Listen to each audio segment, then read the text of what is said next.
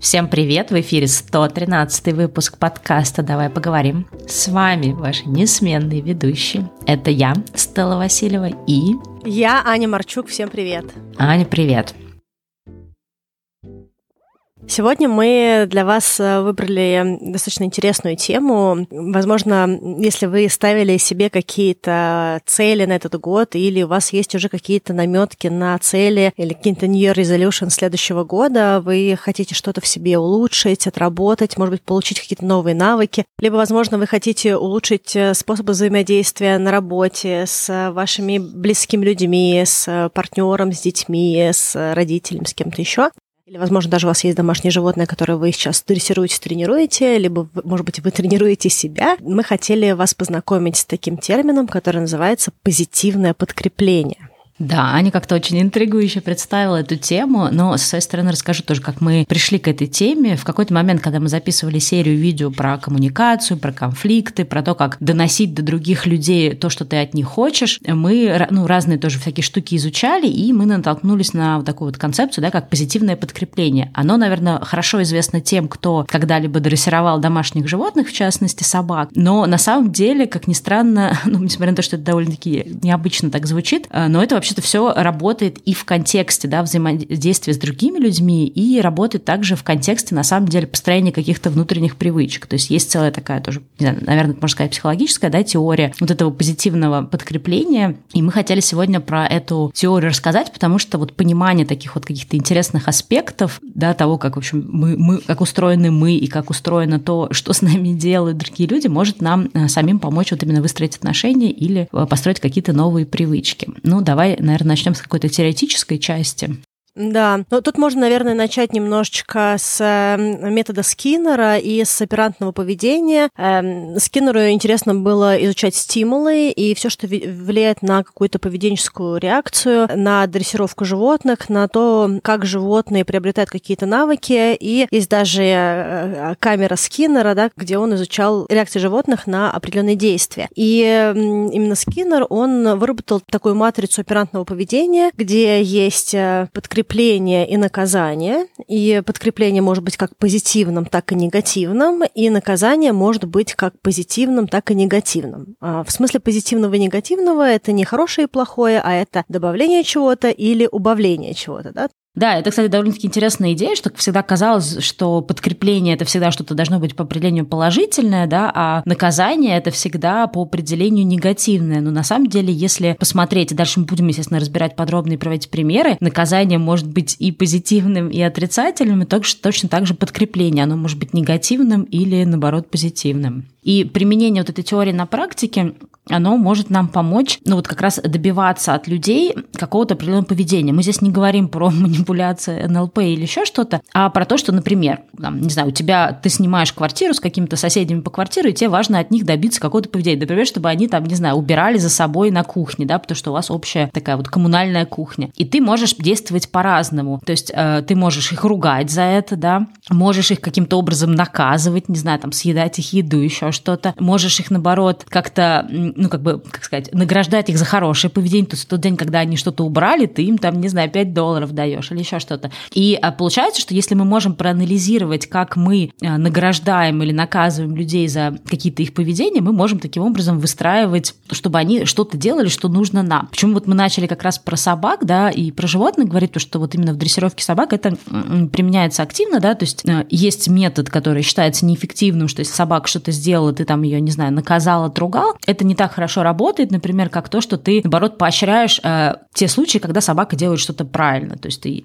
например, просишь ее повторить какую-то команду, ты не наказываешь ее за то, что она сделала команду неправильно, а ты, наоборот, э, э хвалишь ее, да, или там даешь ей какую-то вкусняшку или еще что-то, что, э, за, за то, что она выполнила правильную команду, и у нее складывается, соответственно, в голове взаимосвязь, что сделав что-то определенное, да, я за это получу награду, и поэтому у нее появляется стремление это делать. Но оказалось, что это с людьми тоже работает, и это достаточно тоже забавно об этом думать. И а почему вот мы с Аней, кстати, эту тему вот обсуждали в контексте именно конфликтов и взаимоотношений с людьми, потому что мы подумали о том, что мы часто, особенно если это какой-то конфликт близких людей, да, там романтических партнеров или с друзьями, то есть ну, нам что-то такое сделали, да, что нам неприятно, то мы скорее склонны выбирать метод какого-то такого вот именно негативного наказания, то есть мы можем там отругать человека, обидеть обидеться на него, да, там как-то, не знаю, там высказать что-то очень гневно. И, ну, потому что мы хотим избежать того, чтобы человек, например, причинял нам что-то неприятное. Хотя на самом деле есть и другие способы, возможно, они более эффективны, да, такие, например, как э, вместо того, чтобы ругать, когда человек что-то сделал не так, наоборот, э, каким-то образом поощрять его, хвалить за то, когда он делает что-то для нас приятное. Ну и, соответственно, у человека будет больше мотивации это делать, и ему приятнее будет таким образом понимать, да, что мы там от него хотим и так далее.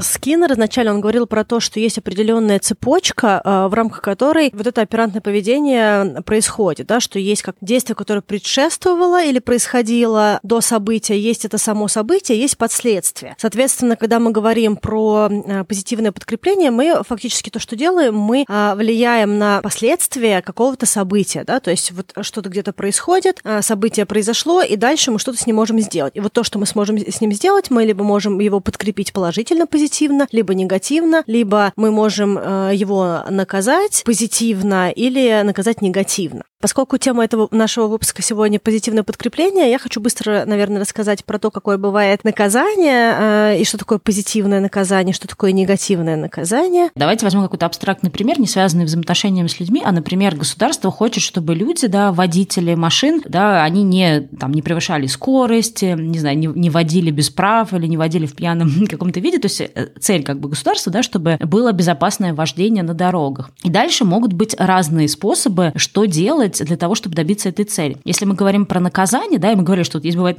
негативное наказание, бывает позитивное наказание. Как это различается? А, негативное наказание, да, это когда у тебя что-то забирают, и ну, для тебя это достаточно негативное последствие с забиранием у тебя чего-то. То есть, если ты плохо водишь машину, да, нарушаешь какие-то правила, у тебя забирают права. Это называется негативное наказание. Может быть позитивное наказание. Позитивное наказание – это, например, тебе дают штраф. И это как бы разница, да. Одно дело, когда у тебя чего-то лишили, и тебя лишили возможности водить, или когда когда тебя вроде бы наказали, но это на самом деле позитивное наказание, потому что глобально тебя не решили возможности водить, но таким образом тебя пытаются привести к тому, что ты все-таки задумался и водил более безопасно. Но бывает и не наказание можно достичь этой цели, а наоборот э, то, что называется да, позитивное подкрепление, ну или в принципе подкрепление. А позитивное подкрепление, например, если ты год водишь машину и ни разу не, нарушил никакого правила, не получил никакого штрафа, тебе, не знаю, дают карточку э, на бесплатные, не знаю, бесплатную заправку в течение месте, да, то есть это позитивное подкрепление. Позитивное – это когда тебе что-то дают за то, что ты хорошо себя ведешь, за то, что ты выполняешь то, чего от тебя ждут. Негативное подкрепление – это тут такая тоже тонкая грань, то есть тебе ничего не дают, но тебе создают, например, какой-то дискомфорт, который тебе заставляет э,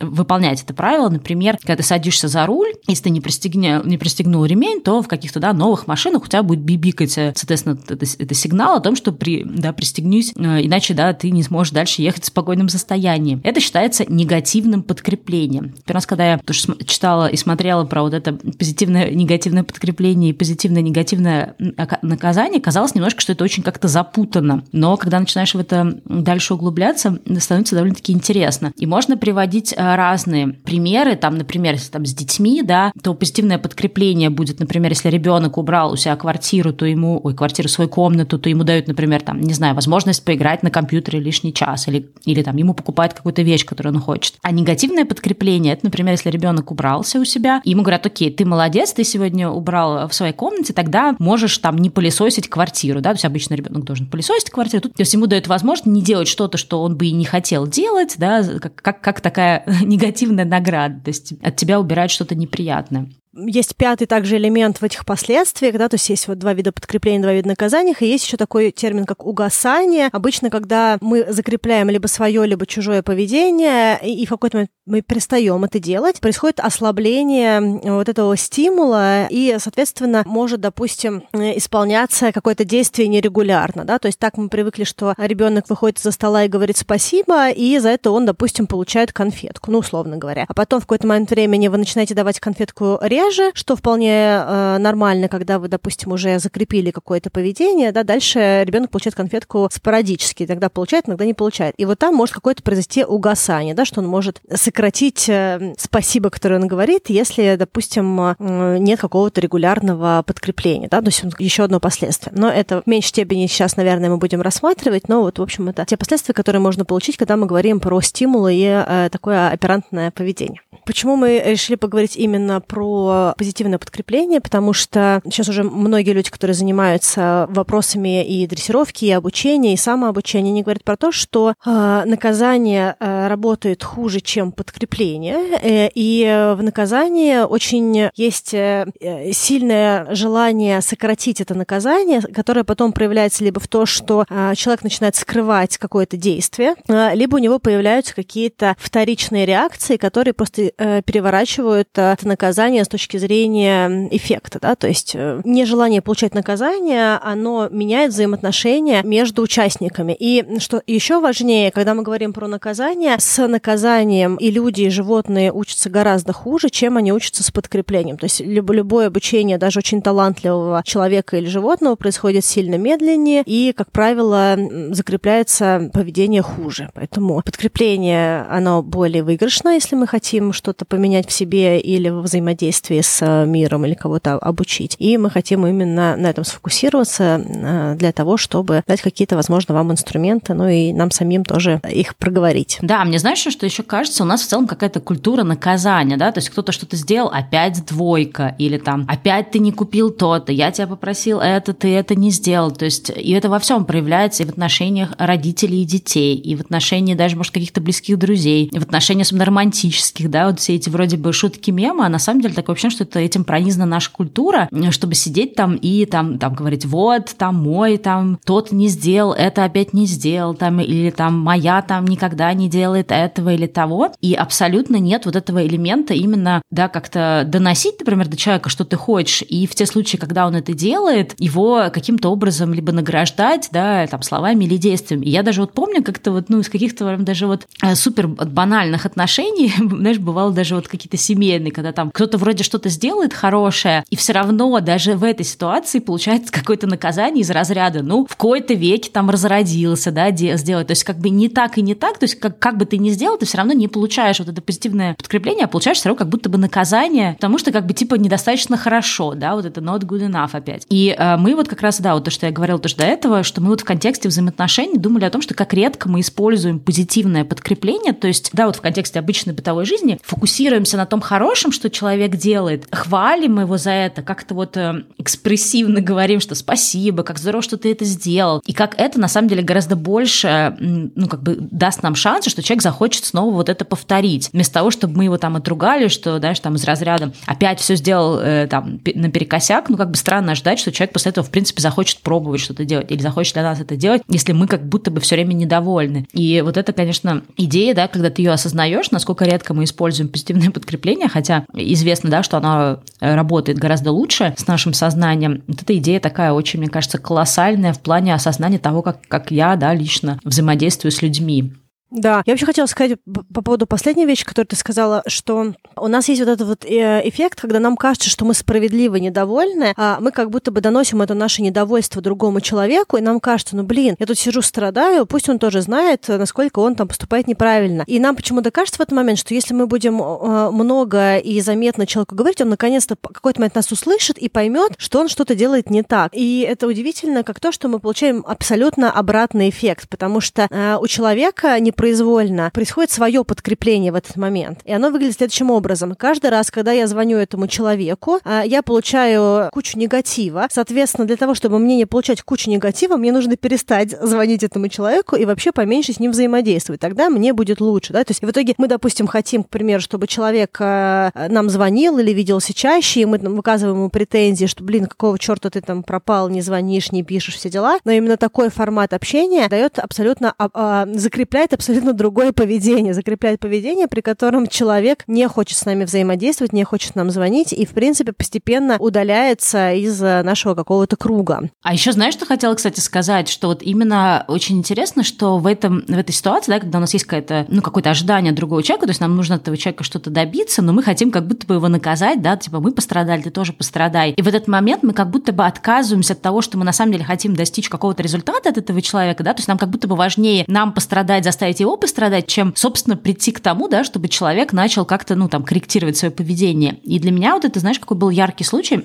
как-то вот пару лет назад, когда я только переехала в Калифорнию, мы с мужем пошли куда-то, и нам нужно было там, знаешь, с какой-то там, ну, вживую это был разговор, с какой-то женщиной, которая то ли в банке, то ли еще где-то, в общем, короче, нужно было от нее что-то добиться. И она как-то там, ну, так достаточно холодно там отвечала, что вот, это невозможно, хотя там, я уж не помню, в чем была ситуация, но там у нас было какое-то ощущение, что на самом деле она может что-то для нас сделать. И я, короче, в какой-то момент э, очень сильно разозлилась и начала, ну, так очень жестко ей отвечать, что вообще-то нет, вы не имеете права ну, тут мне сейчас отказывать, давайте идите посмотрите, идите поизучайте, идите то и то. Ну и в итоге мы своего не добились, мы потом вышли, в общем, из этого места, и мне муж э, говорит, а чего ты пыталась добиться от нее? То есть ты действительно думаешь, что если ты начнешь очень жестко с ней разговаривать, да, типа, что вы там мне то все должны, что у нее будет желание тебе помочь. А он, поскольку очень много лет работает в продажах, он говорит о том, что если бы ты э, ее бы похвалила за то хотя бы малое, что она нам сделала, да, и сказала бы ей спасибо, что вы уже как бы нашу ситуацию пытаетесь как-то разрешить. Ну, то есть, да, это, может быть, вы можете посмотреть, может быть, все-таки можно что-то сделать. Для меня это выглядело как какой-то, ну, типа, почему я должна заискивать перед ней, если она конкретно не права. А он мне говорит, это не, не является заискиванием. У тебя цель сделать так, чтобы она э, взломала эту систему, да, в этом конкретном заведении и э, сделала так, чтобы твоя проблема была решена. Хотя она такая, ну, как бы нестандартная эта проблема, да, то есть нужно, ей нужно выпрыгнуть из штанов, чтобы ее решить. Но у нее довольно-таки, ну, это, по крайней мере, касается Америки, да, у нее довольно-таки много власти, на самом деле, что-то там поменять. Но если ты, э, как бы, да, даешь, ну, тогда это мы не говорили в контексте вот этого позитивное, да, или негативное подкрепление наказания, говорит, ну, ты, по сути, это было не наказание, то есть я на нее орал. Он говорит, но если бы ты, на самом деле, бы нашла бы к ней подход и с ней бы пообщалась, и ее бы расположила к себе, и, да, по сути, похвалила бы ее хотя бы за то малое, что она сделала, возможно, у нее появилось бы человеческое желание в твою ситуацию, ну, как бы, да, войти. И для меня это было довольно-таки удивительно, насколько мы с ним по-разному на это смотрим. И вот для него это не выглядит, да, что это там какой-то заискивание, что он говорит, у меня задача, чтобы она решила мою проблему. Я буду действовать всеми методами, да, которые меня к этой задаче приведут. Э, ругать и орать на человека к этой задаче точно не приведет. Ну, в той конкретной, по крайней мере, ситуации. Поэтому это довольно-таки бесполезно. Поэтому мне тоже в какой-то момент показалось, что это какая-то, видимо, культурная штука, что мы не умеем видеть разные пути к тому, чтобы прийти, да, к тому, чего ты хочешь от человека. Мы видим только один путь негативного наказания.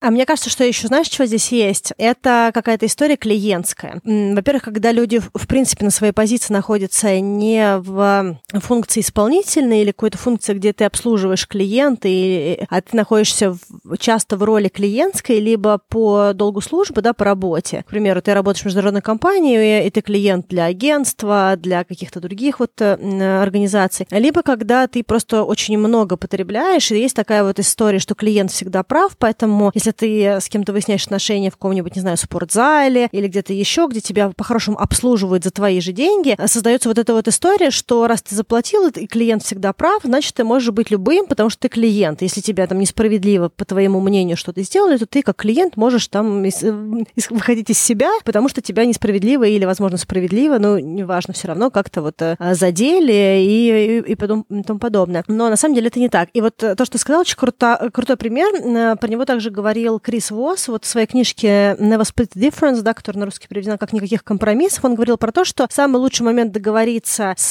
к примеру, девушкой, которая продает билеты в э, Рождество, когда вообще никаких билетов и мест нет, и вы там в, лис- в листе ожидания в аэропорту, это встать э, после людей, которые на нее орали в очередь, и сказать, как вам, наверное, тяжело сейчас приходится, безумное время, вы такая молодец, что вы держитесь. То есть э, максимально создать ей вот это ощущение благости, и дальше ну, когда вы ее поддержали, к ней обратиться с какой-то э, своей тоже просьбой, не давлением, не претензией, а именно сказать, что вот мне очень важно улететь, у меня там мама, папа, бабушка, там кто угодно, если вдруг есть места, там, посмотрите, пожалуйста, вам буду благодарен, там, типа, и прочее. И эта девушка, скорее всего, получив негативный опыт других людей, получив подкрепление от вас, она с большей вероятностью, если у нее вообще что-то есть, что она может сделать, если она вообще может повлиять на эту ситуацию, а с высокой вероятностью она повлияет на эту ситуации в пользу вас. И тут я еще очень важную вещь тоже хотела сказать с точки зрения позитивного подкрепления. Ты немножечко про это тоже сказала. Когда мы говорим позитивное подкрепление или какая-то такая вот дрессировка или закрепление навыка, сразу приходит в голову какая-то такая история искусственная, но на самом деле это не так, и позитивное подкрепление, оно у нас э, и так есть проявленное, мы просто про это не знаем. И в книге Карен Прайер «Не рычите на собаку» есть такой классный пример, он говорит, что, она говорит, что есть э, девушка, девушка, женщина, которой все дети выросли, э, муж умер, и она вот живет одна в большом доме, и я одинок. Удивительным образом она сделала так, что ей все звонили. И когда она начала это анализировать, она поняла, что вполне логично, что ей все звонят, потому что каждый раз, когда ей кто-то звонит, она искренне вовлекается в жизнь человека, дает какие-то советы или э, слушает какую-то историю, эмпатично поддерживает. И э, несмотря на то, что э, у других людей занятая жизнь, работа, отношения, дети, что-то еще, э, если у них есть время позвонить, они с высокой вероятностью звонят ей, потому что это создает у них в голове позитивный э, стимул. И фактически э, этот позитивный стимул, он такой немножечко выученный у нас самих. Допустим, если таких стимулов много, мы просто не знаем, что они есть. К примеру, когда э, у нас жажда после тренировки, нам хочется попить воды, потому что вода для нас снимает тот дискомфорт, которым мы, к примеру, обладаем, да, или там включить кондиционер в машине, когда жарко, это вот тоже определенный рефлекс, да, и мы знаем, допустим, что кондиционер может решить наш вопрос. Вот такого рода стимулы, они и есть э, проявленное э, позитивное подкрепление. И то, что можно сделать, можно и себя научить использовать э, эти инструменты, и можно также взаимодействовать с людьми и улучшить какую-то коммуникацию за счет того, что мы просто закрепляем что-то хорошее, что есть в коммуникации, и не закрепляем то плохое, и сами не являемся негативным стимулом для кого-то. Да, слушай, кстати, интересно, вот этот пример ты про женщину рассказала. Я вспомнила, что у меня в окружении была девушка какое-то время назад, и с ней как-то прям э, дико все время хотелось взаимодействовать, общаться. И я вдруг какой-то момент, ну, как-то анализировала, то есть она какой-то, знаешь, вокруг нее была какая-то аура очень приятного человека. И я заметила, что она, например, практически всегда всем выдает очень индивидуальные комплименты. То есть ты, например, с ней там встречаешься, да, и она такая, у тебя такое классное сегодня там платье, такие необычные там цветы или, не знаю, что-нибудь там. Ой, а я прочитала там твою статью последняя, это такая классная, интересная статья. То есть она, ну, понятно, что это не какие-то искусственные комплименты, она как бы что-то в каждом человеке видит, да, что она тебе, э, ну, как бы обратно возвращает, либо как похвалу, либо как, ну, какую-то такую вот приятную эмоцию. И казалось бы, что это просто простая вещь, что она при, как при встрече с тобой всегда тебе что-то такое вот позитивное скажет. При том, что я, наверное, не являюсь тем человеком, которому комфортно слышать комплименты, да, я всегда как-то чувствую себя, ну, и большинство из нас, наверное, мы себя чувствуем не очень комфортно. Хочется сказать, что, ой, да это платье, оно там порвано в трех местах, даже не, не говори ничего про это. И при том, что, да, мы не всегда умеем слышать комплименты, но вот какое-то постоянное такое взаимодействие с, с ней и с этими комплиментами, оно действительно вот как создает какое-то уже позитивное ожидание от встречи с этим человеком, и сам человек тебе кажется очень позитивным, хотя, в принципе, ничего такого специфического она не делает, кроме того, что она всегда находит возможность что-то про тебя увидеть, да, что-то тебе такое положительное вернуть, и по большому счету это она тебя позитивно подкрепляет на общение с ней, да, то есть ты как-то все время, в общем-то, этого общения начинаешь э, с удовольствием ожидать. Ну да, фактически она делает так, чтобы она смогла повторно получить какой-то контакт, да, то есть э, некоторые люди делают это естественно, да, это не всегда какое-то выученное поведение. Да, у нее это было супер естественно, да. Давай, может быть, тогда переходить к тому, как это позитивное подкрепление использовать, что это вообще такое на практике, и как э, можно для себя что-то скорректировать и изменить. И я, наверное, во многом в каких-то своих мыслях и рекомендациях буду э, ссылаться на книжку Карен Прайер, и очень ее советую советую. Книжка называется «Не рычите на собаку». И э, она там очень-очень подробно рассказывает о том, э, что такое позитивное подкрепление, как его использовать. Приводит очень много разных методов, э, как можно это делать, и дает очень много деталей. Поэтому, если вам эта тема очень интересна, прям почитайте эту книжку. Она не такая большая, но достаточно ценная по каким-то рекомендациям. Первое, что очень важно в позитивном подкреплении, это момент совершения этого подкрепления. Карн Прайер в своей книжке говорит о том, что подкрепление должно происходить в момент момент или сразу после наступления события. То есть, если, допустим, человек сделал вам что-то хорошее, а вы ему позвонили через полтора месяца и сказали, ой, как здорово, а ты тогда поступил, скорее всего, у него не сформируется вот этого вот условного рефлекса сделать что-то еще раз, потому что э, между моментом совершения события и позитивным подкреплением прошло, прошло слишком много времени. А мне, кстати, знаешь, интересно, что вот у меня все мысли про позитивное подкрепление, они в основном связаны с моим каким-то опытом дрессировки собаки, потому что я тоже очень много всего читала, и вот сейчас, да, пытаясь как-то переложить параллель э, дрессировки собаки на взаимоотношения с людьми, ну, как бы, наверное, для кого-то странно прозвучит, но на самом деле для людей, у которых есть домашние животные, это не странно звучит, потому что животные всегда являются членами семьи, и там нет такого, что, о боже, ты сравнил меня с собакой. Но, тем не менее, вот, знаешь, я сейчас пытаюсь проанализировать, например, что самое важное было вот именно с точки зрения вот этого позитивного подкрепления в дрессировке собак. И там э, первое, это то, что когда ты начинаешь, например, учить собаку какому-то, неважно, трюку или какому-то поведению, которое ты от нее ждешь, ты, в общем-то, находишься перед ситуацией, когда вот есть собака, которая абсолютно, да, не знает, что ты от нее хочешь, ты не можешь ей словами, да, как-то вербально это донести. Есть вот эта задача, и есть вот эта бесконечная пропасть, как я собаку, которая, например, никогда в жизни не приносила мне там игрушку, да, я хочу команде, ну, апорт ее научить или фетч, как я могу этого добиться? И кажется, это абсолютно нереально и невозможно это сделать. И, в принципе, такая же параллель тоже с людьми, да, что ты, тебе кажется, что, ну, невозможно позитивным подкреплением заставить человека, например, поменять свою какую-то привычку или поменять какое-то поведение, да, по отношению ко мне, или поменять то, что он мне говорит и как он со мной взаимодействует. Но на самом деле, как в случае с собаками, это работает, просто надо понимать, что это длительный процесс, то есть позитивное подкрепление не работает как что-то, что ты один раз сделал, и такой, так, где мои результаты, да, вот я похвалил человека за то, что он мусор вынес, почему он снова его не выносит. Это работает только в долгосрочной какой-то такой вот э, картине мира, э, в какой-то долгосрочной истории. А второе, то, что я помню тоже очень хорошо, что ты можешь двигаться только маленькими шагами. То есть, например, вот есть у тебя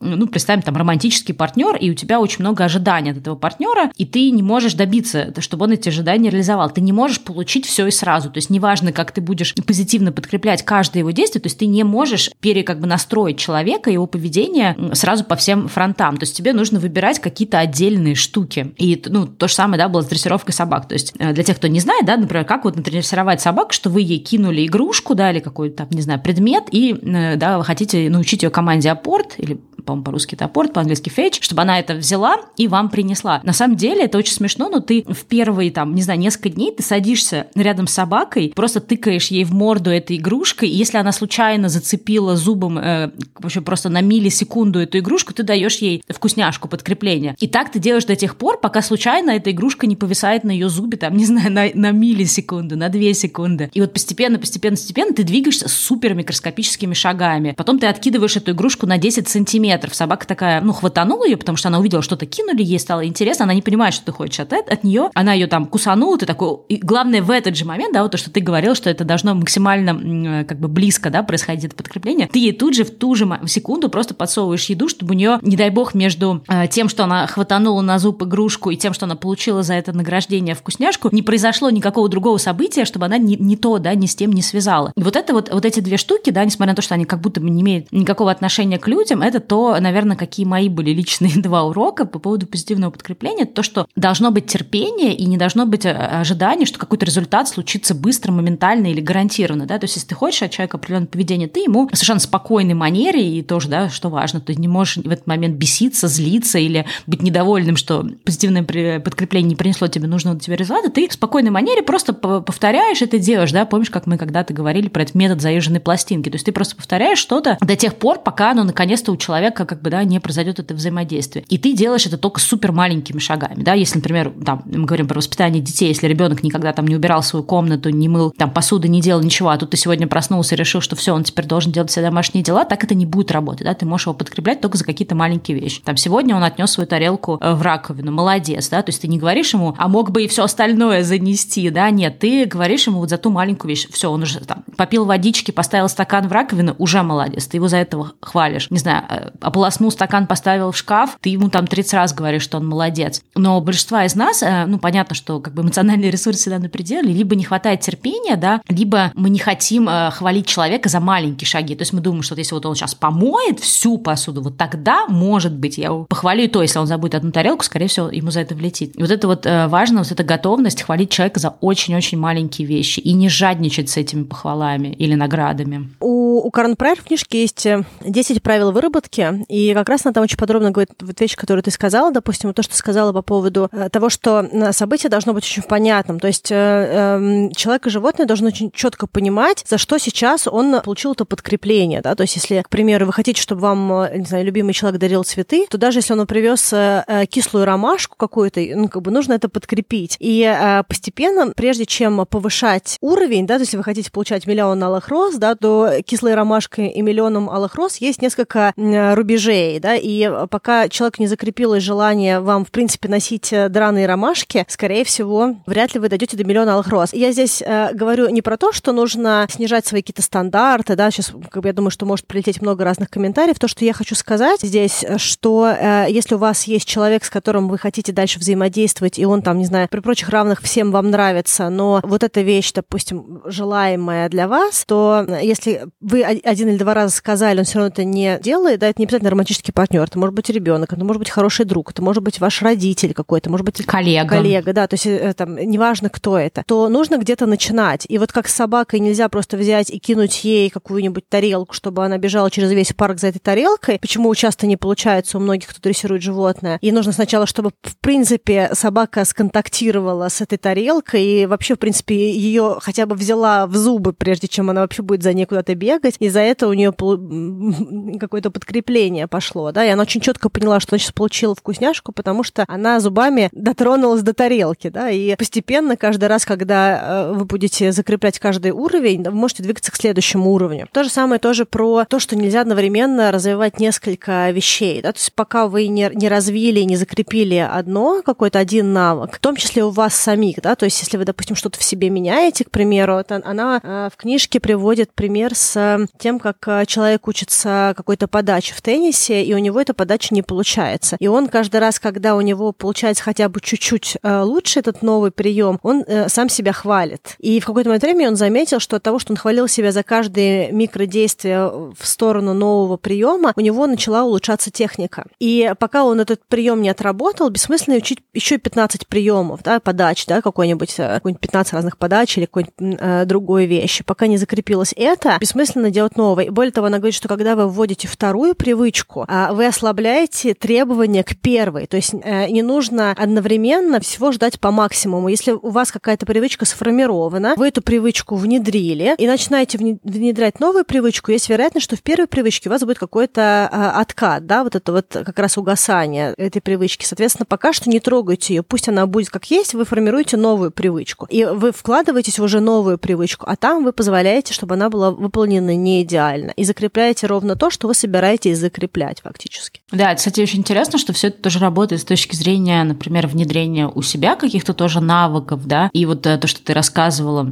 Перед этим я, знаешь, о чем подумала, о том, что, например, самое лучшее тоже инструмент от прокрастинации – это начать э, обращать внимание на маленькие свои результаты, да, хвалить себя, потому что чем больше ты себя ругаешь, это тут и работает и с прокрастинацией, и с какими-то там другими тоже областями, что чем больше ты себя ругаешь, что вот, опять я не смог, опять я не доделал, опять я не то, то ты, по сути, себя вот именно вместо того, чтобы себя позитивно подкреплять и хотеть этим заниматься, ты, например, создаешь у себя какой-то такой негативный фон, от которого тебе вообще не хочется этим заниматься, и ты именно поэтому прокрастинируешь, потому что вся эта область для тебя связана с постоянным как бы самонаказанием. И э, способ выйти из этого, да, это начать как бы двигаться вот этими маленькими шагами, ставить себе какие-то супер микроскопические задачи, и каждый раз, когда эта задача сделана, говорить себе о том, что ты молодец, да, и что вот это вот у меня сделано, вместо того, чтобы говорить себе, что ой, мог бы и побольше. Ну, то есть вот это, да, типа четверка это не оценка. То есть вот это супер вообще важное понимание того, что мы сами себя можем часто демотивировать нашими же собственным отношением к себе, потому что мы сами к себе тоже применяем постоянно вот это негативное наказание. Кстати, был очень прикольный пример в книжке. Мне показалось, что он э, такой, он сложный и одновременно он увлекательный. Она говорит о том, что девушка переехала в дом мужа, и, и сам муж немножечко такой токсичненький, и отец у него тоже э, любитель как-то неудачно протроллить. И эта девушка, она начала хвалить и благодарить людей, и мужа, и отца мужа только тогда, когда они делали что-то хорошее. А когда они делали что-то плохое, она как будто бы вообще-то не замечала. То есть это проходило мимо нее. То есть они что-то говорят, а она как будто бы вообще не слышала. И спустя несколько месяцев а, она была единственным человеком, который слышал только хорошее со стороны и мужа, и отца мужа, и фактически лучше, чем с ней, а, они не говорили ни с кем в этом доме. Потому что ну, она фактически, она как бы их так вот,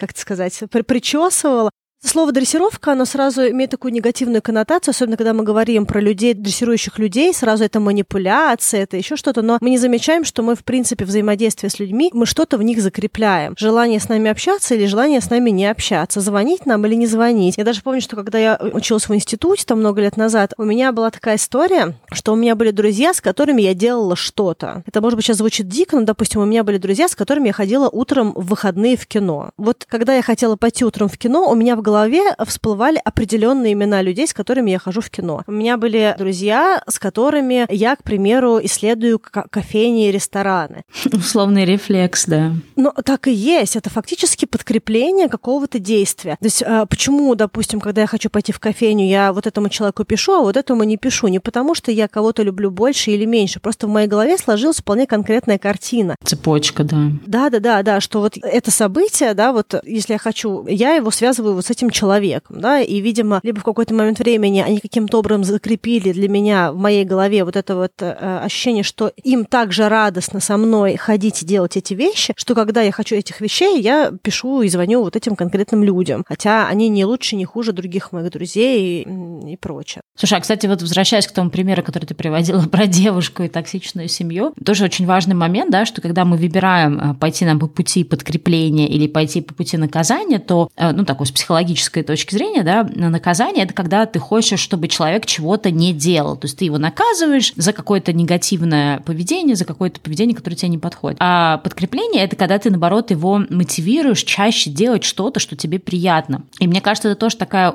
ну, достаточно такой краеугольный камень, что мы вроде бы хотим, чтобы люди чего-то не делали по отношению к нам, но мы именно зацикливаемся, как бы так сделать, чтобы они этого не делали, да, как, например, это остановить или как бы на там отреагировать, да, на какие-то токсичные шутки, хотя более эффективно вот именно стратегии игнорировать негативное и по крупицам выискивать хоть что-то позитивное, что люди делают, да, как-то их благодарить за это и каким-то образом впоследствии, да, таким образом, э, в общем-то, как-то так их надрессировать в хорошем смысле, чтобы у них было больше мотивации именно делать что-то хорошее. Понятно, что это не со всеми, не во всех ситуациях работает, но мне кажется, это важно понимать вот именно с точки зрения того, когда мы хотим чего-то от человека добиться, мы фокусируемся на том, чтобы он чего-то не делал или наоборот, да, как вот это всегда говорят, что не фокусируйтесь на, не, на не, да, на чем-то с частицей не, оставьте какую-то цель с частицей, без частицы не, да, то есть чё, а чего мы тогда хотим, да, то есть мы не хотим, например, чтобы там, не знаю, мы не хотим, чтобы наши соседи по квартире там оставляли квартиру грязной, да, то мы должны всегда это формулировать в том, чтобы я хочу, чтобы там мой сосед по квартире ну, тоже иногда убирался на кухне. И дальше, соответственно, мы понимаем, что нам нужно искать любую ситуацию, где он хоть что-то мельчайшее сделал хорошее, и его за это хвалить, и смотреть, как дальше это выстроится.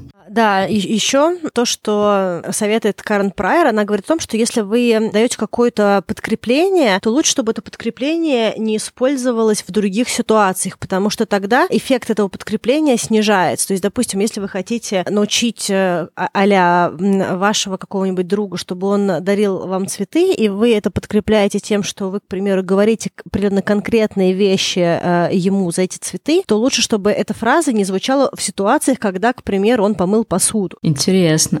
Да, да, потому что тогда не срабатывает ожидание трита, да, какого-то вот этого э, конкретного приятного, да, какого-то стимула. Что еще говорит Карен Прайер с точки зрения позитивного подкрепления, особенно когда мы говорим про подкрепление, допустим, э, с участием других людей. Допустим, если вы тренируете животное, дрессируете, либо, допустим, вы отдали своего ребенка куда-нибудь в какую-нибудь секцию. Если у ребенка получается э, в этой секции, то очень не рекомендует менять тренера. То есть пока формируется какой-то конкретный навык, лучше, чтобы был один и тот же тренер. И менять тренера можно только в том случае, если эффекта не происходит. Смотри, что она говорит? Она говорит о том, что не надо менять тренеров, э, когда вы работаете с кем-то на подкрепление, если мы, допустим, говорим про тренировку. Потом не кончать никогда тренировку, не дав положительного подкрепления, и не начинать э, ничего э, нового под конец. То есть под конец завершать всегда на каком-то позитиве позитиве а, на то, что уже выработано, чтобы не оставалось вот этого, знаешь, какого-то а, не сделанного груза, что ты вышло на второй круг, начал изучать новую тему, тема не задалась, и в итоге все закончилось не очень позитивно. И также важно, если мы говорим про какую-то тренировку, даже если мы сами, к примеру, тренируемся а играть в теннис, и у нас очень здорово получается э, за время тренировки э, сделать какую-то конкретную подачу, да, мы ее отточили, и у нас остается еще 10-15 минут, то, допустим, Карен Прайер не рекомендует в этот момент начать изучать что-то новое, потому что, скорее всего, разучить полностью новое не получится и не закрепится позитивного эффекта. И гораздо лучше оттренировать что-то и закончить на осознавании всего того классного, что получила за этот период, да, за эту э, тренировку, и уйти с вот этим ощущением э, хорошо выполненного труда, работы и прочего. То есть всегда должно быть положительное подкрепление в том моменте, который мы развиваем, в каком-то навыке, который мы стараемся сформировать или отработать. Поэтому очень важно, чтобы был эм, э, и шаг короткий, и э, награда небольшая одна из ошибок, которые делают люди, э, либо сразу хотят больших результатов, мы по это проговорили, либо э, начинают захваливать. И если ты кого-то захваливаешь, неважно, это человек или животное, то человек или животное приедается. И когда наступает насыщение вот этими плюшками, да, какими-то какими-то вот этими благами, то э, снижается эффективность, то есть нет стимула, чтобы продолжать что-то делать. Поэтому очень важно давать вот там в книжке, когда кто-то спрашивал, этот Карен Прайер, как много давать э, вкусняшки, она говорила настолько мало, насколько можно для того, чтобы продолжалось, э, ну, она продолжала подкреплять действия. А еще мне кажется, вот я не знаю, как это, ну, там было ли про это в книге, да, там была такая вот тоже важная мысль, когда ты дрессируешь животное, ну, есть какой-то предел, сколько времени, да, ты можешь это в нем позитивно подкреплять. То есть бесполезно, например, взять особенно какого-нибудь щенка и пытаться там два часа разучивать с ними какую-то функцию, да, или какой-то трюк, или, ну, что-то, да, какую-то команду, потому что в какой-то момент, э, ну, как знаешь, если нарисовать кривую эффективности вот этого тренинга, то она довольно-таки быстро, эта кривая идет на спад. То есть она вначале идет наверх, а потом уже все. И там, в принципе, да, там с щенками иногда эффективнее там по 15 буквально минут с ними заниматься, но по несколько раз на дню, вместо того, чтобы там выделить там час и просто час этого долбать этого щенка. То есть эффект от обучения не будет такой эм, эффективный. И мне кажется, если перекладывать на то, что мы говорим про взаимодействие с людьми, здесь важно понимать, чтобы, ну, реально не уйти в какой-то маразм, маразм и не пытаться, знаешь, на каждом просто шагу человека позитивно подкреплять, пока действительно для него это не станет выглядеть либо очень странным и неестественным, либо он просто уже на всех, знаешь, что бы он ни сделал, ему все время спасибо, какой ты молодец, ой, как здорово, да ты посмотри, какой ты это. То есть для человека это потеряет тоже определенную ценность, если этого очень много. Да, еще одна интересная была мысль, тоже, которая мне понравилась, когда она говорила про позитивное подкрепление, она говорила о том, что в какой-то момент времени регулярность подкрепления не требуется, и можно э, делать какие-то другие вещи, которые которые стимулируют желание продолжать развивать навык. Особенно, допустим, если мы говорим про работу, да, она там много говорит про то, как управлять командами, коллективами, э, подчиненными. Она говорит про то, что для того, чтобы стимулировать человека работать хорошо, не всегда нужно подкреплять каждое его действие. Ну, то есть как бы так невозможно работать, подкрепляя каждый там шаг, допустим. И для этого она использует э, такой механизм спорадического подкрепления, допустим, когда кто-то работал хорошо и вдруг получил какое-то э, разовое вознаграждение вознаграждение. И вот это вот разовое вознаграждение, оно э, сильно увеличивает желание продолжать работать. То есть вот такое вот неожидаемое закрепление, ну, как бы такое редкое, которое тоже происходит дополнительно, оно тоже усиливает эффект от взаимодействия. В книжке еще есть, э, в принципе, список методов, как можно э, использовать подкрепление, чтобы избавиться от нежелательного поведения. Я думаю, что мы не будем прям подробно этом останавливаться, но там как раз очень много классных рекомендаций и про то, как не срываться на детей, если нужно, чтобы они что-то сделали, и как э, можно прокачать какие-то свои навыки, если, допустим, э, что-то долго не получается, и э, как маневрировать, если, допустим, есть несколько навыков, которые хочется развивать и прочее. Поэтому, если вам интересно, то прочитайте. Ну что, я думаю, что мы плюс-минус рассказали про эту тему. Надеюсь, что вы что-то для себя интересное и полезное извлекли, и, может быть, даже потренируетесь кого-нибудь в вашей жизни позитивно подкреплять, вместо того, чтобы ругать, наказывать, жаловаться и как-то вот негативно реагировать. На этом тогда все. Всем пока. Пока.